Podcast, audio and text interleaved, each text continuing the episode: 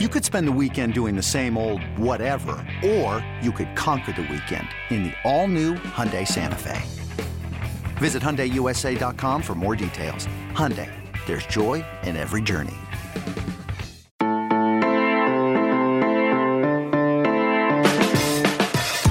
Good morning. It's Monday, March 30th, and you are listening to the College Football Daily, a 24 7 sports podcast dedicated to catching you up on and breaking down the day's college football news. My name is Trey Scott. Hope everybody had a good weekend. So, I have a question Who are the best players in college football? Well, that'd be easy. You just go check an All American team. Who are the best freshmen? It's also easy. You would just check the 24 7 sports true freshman All American team. Best recruits? Check 24 7 Sports' recruiting rankings. It's pretty easy.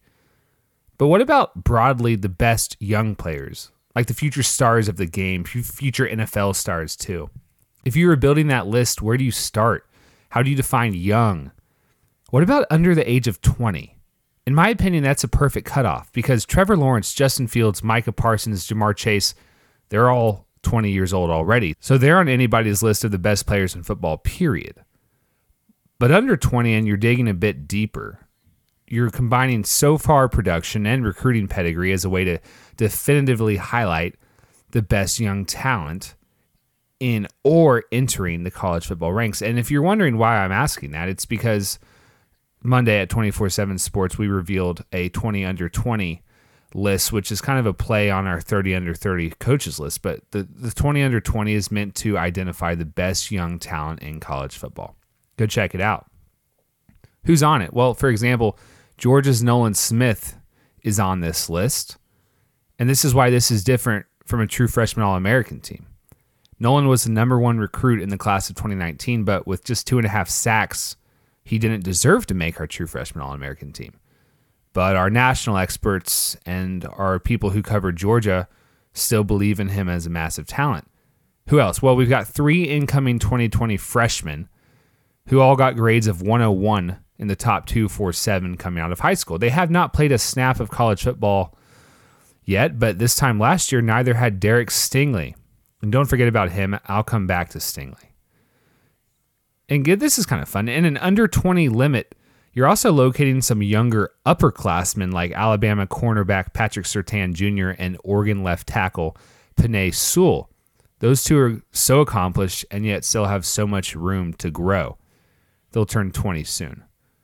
Back to Stingley Jr. If this list has a headliner, it's him. The LSU cornerback was phenomenal last season, picking off six passes and playing a massive role on that title winning Tiger team. And somehow it wasn't that surprising. Stingley was the number two player in the top 247 rankings in 2019, the highest ever for a cornerback.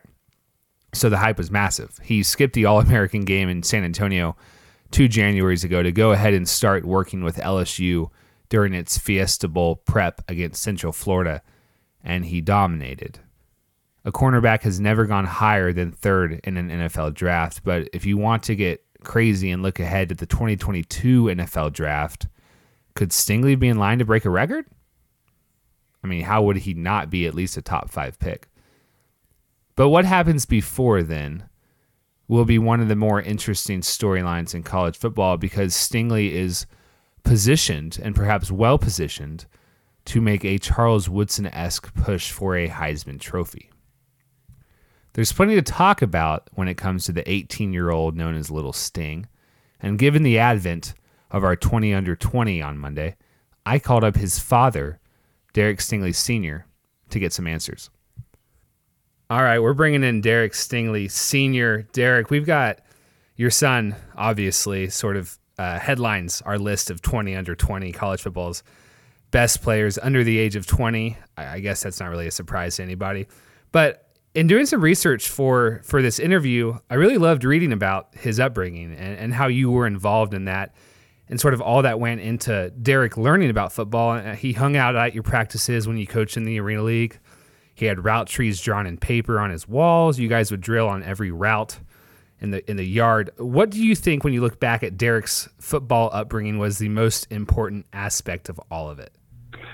You know, it was more so him wanting to do it. Like I've never you know, just said you have to learn this or I need you to do it this way. It was it was all him. You know, it was it was every day he was just like, Dad, can we do this? Dad, can we play catch? Dad, can, can you show me this? So it was all on him, you know. So you know, you you would think with someone like him that because of what I've done, you know, with my career, that I would probably push him to do things. All that was basically him, and and I just nurtured it from that point. But but I did have a conversation with him. I said, listen, man, if this is what you want to do, this is how we have to approach it. You know, you you have to be serious about it. You know, you have to do things that other people are not willing to do. Like you may have to get up early. You may not have time to play on the video game. You, you we may do extra work after practice. And he agreed. He agreed upon it, and, and, the rest is what you see now. Any idea how old he was when you guys had that conversation?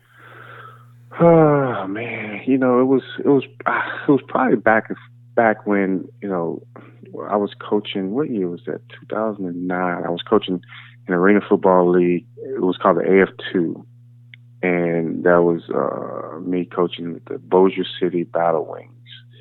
And we would drive back and forth from Baton Rouge, that's where we live, up to Shreveport, you know, uh, during the latter part of the week to go up there for practices and things like that. And I think it was somewhere within that conversation, know, those car rides home. I mean, back and forth on the highway.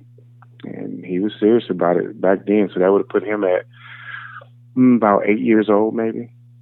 Wow.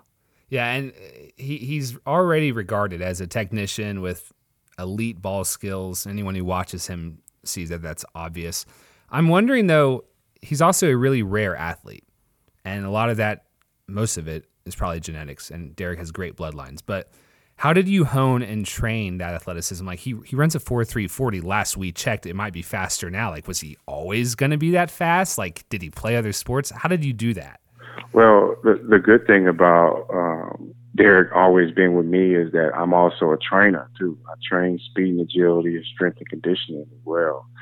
So at at uh, his his upbringing, um, I owned a gym where I, I was partnering with the gym um, here in Baton Rouge, and I would train, you know, the local high school kids. I would train some guys for their co days, or we would just train people who just want to come in and, and, and get faster, stronger, bigger, all the above.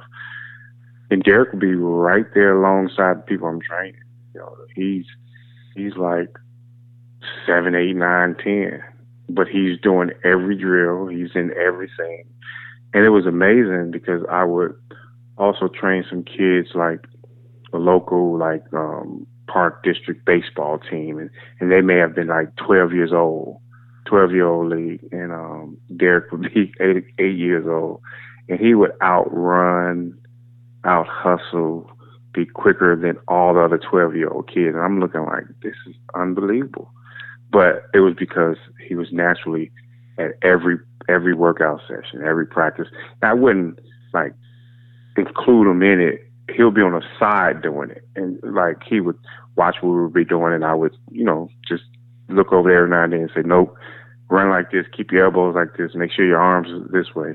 You know, those different things. So I didn't like train him right alongside pro guys or college guys, but he was there mimicking and doing things. Now, naturally, when our own time came, I did some things with him, but it wasn't like, okay, you're going to work alongside this professional athlete or this college kid.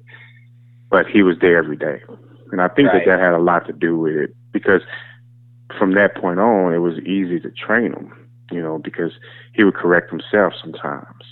You know, if I would say, Derek, you know, that wasn't right, he'd say, yeah, you know, Dad, I didn't have my hand right. You know, I felt weird coming out of my stance, things like that. And he still do it to, to today.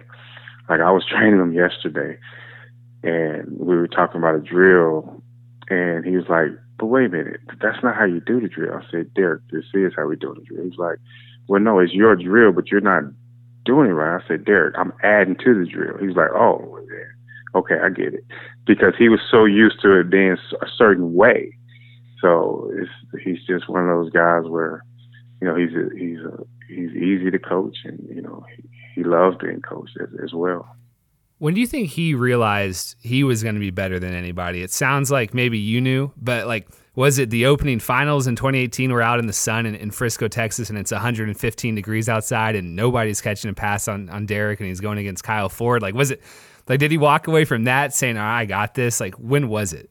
Derek Derek does not even think on those type levels. He don't ever say, "Oh, I'm better than this guy," or "This guy," or "I'm I'm the guy, I'm the man."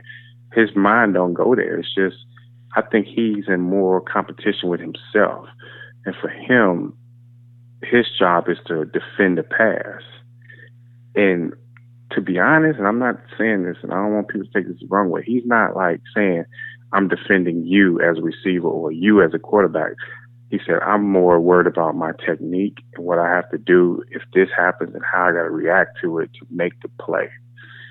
Hmm. That's his mindset, you know. Now he respects his opponents without a doubt. He does. You know, he has to do his homework on whoever he's going up against. But he's never been like, I'm the guy, or I know I'm that good. You know, he was surprised. I wasn't at that um, opening in, in Frisco. Uh, I was I was away coaching in the uh, indoor league, and, and he called me like immediately. He was like, "Dad, Dad, I just ran a four three. I was like, "What? Oh my god!" I said, "Well, you know what? I, I knew you would do it because we were still training at five every morning, although I wasn't home, I had a, a good friend of mine who, who I trust and believe in. He would also train Derek. So Derek would get up at five in the morning before school, go train, go back home, six six six o'clock, get ready for school, drive over to school for eight o'clock class. And that was his daily routine leading up to that. And I told him, I said, you know, I, I wasn't surprised that you did those times. I mentioned the opening, but it's another All Star event that I think really, as far as a college football audience, begins to tell Derek's story. So it's the All American Bowl in San Antonio. This is two Januaries ago.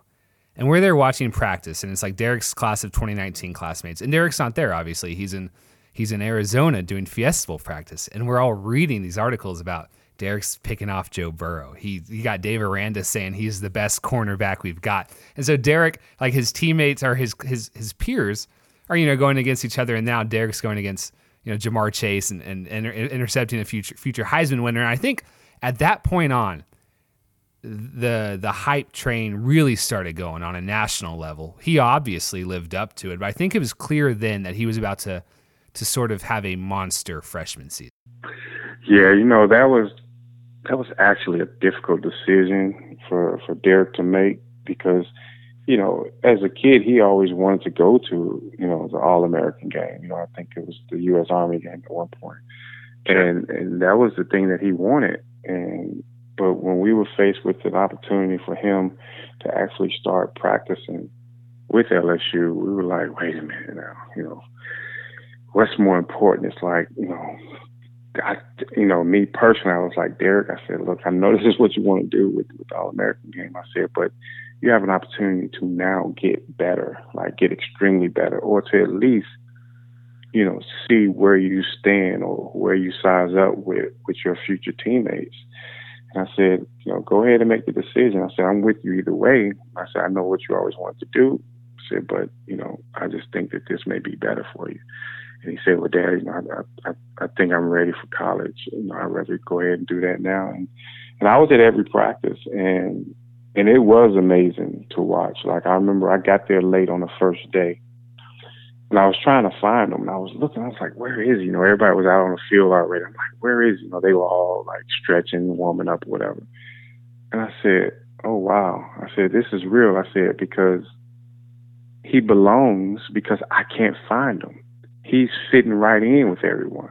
He doesn't look like the little kid, or you know, he has the little boy's face, but you know, his body type, he's bigger, you know, he's six one, he's muscular.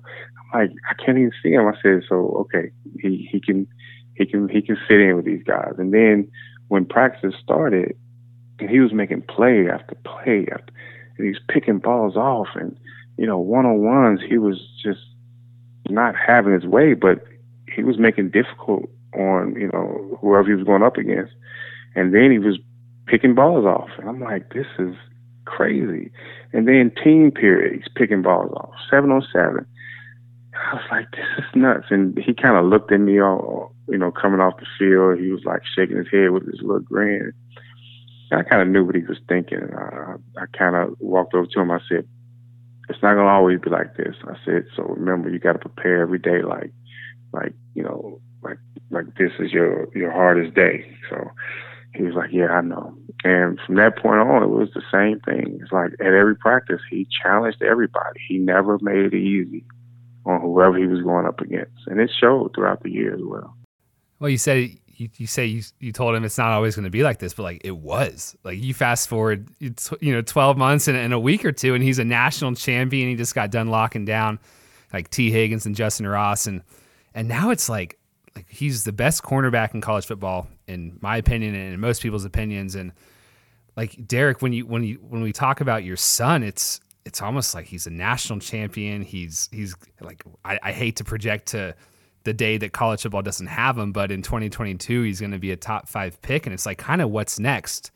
And now I got to ask you, uh, the getting snaps on offense is that something that you think happens this year? You knew I was going to ask that. Is that is that a this year thing? Is that a 2021 thing? Because he has everything else. I mean, he's going to have everything else. You know, probably get a Thorpe along the way too, but we could make a Charles Woodson like run at a Heisman here, can't we? Well, you know what? That this this thing has has grown some wings and it's it's going way out there.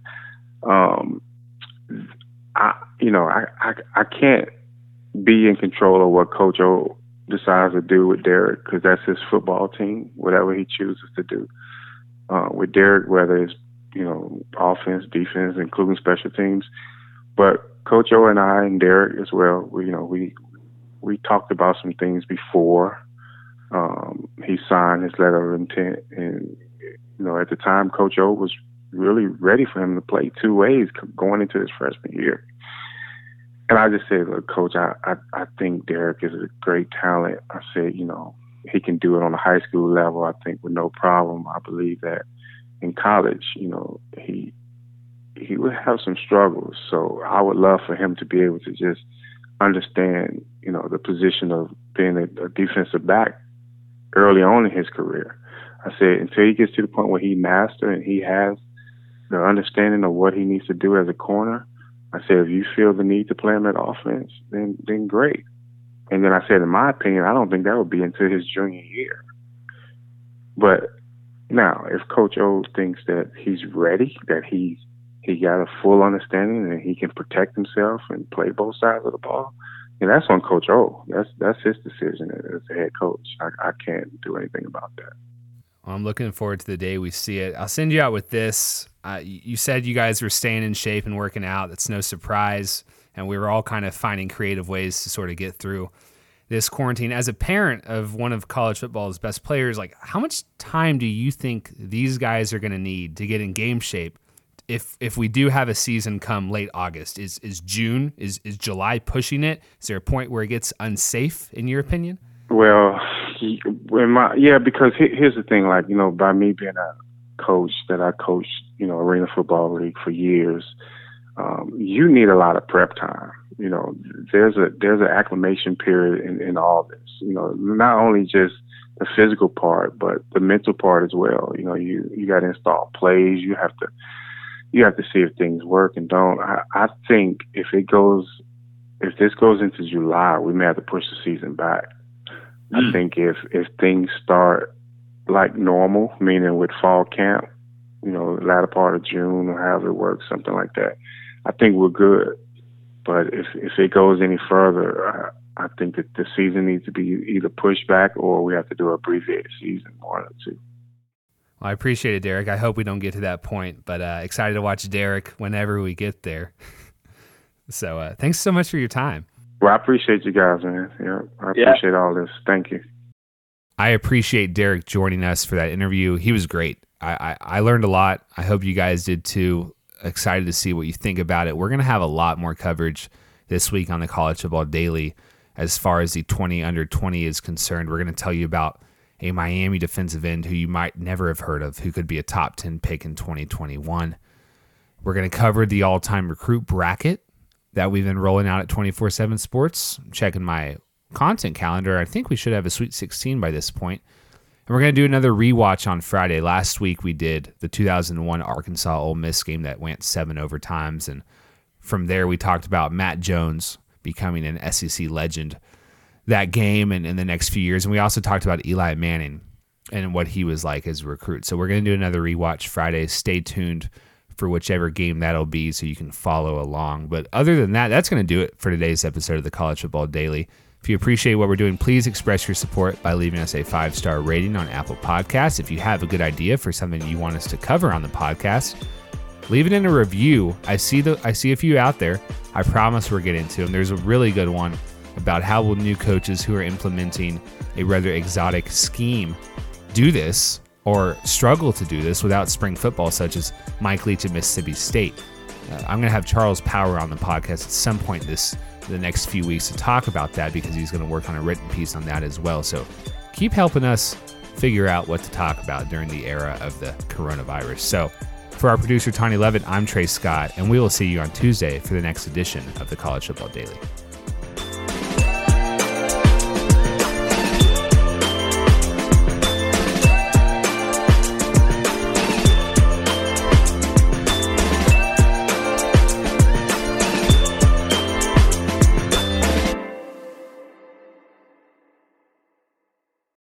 CBS Wednesday. We have so many cool, diverse people from different backgrounds, different beliefs, different upbringings, and it just keeps growing.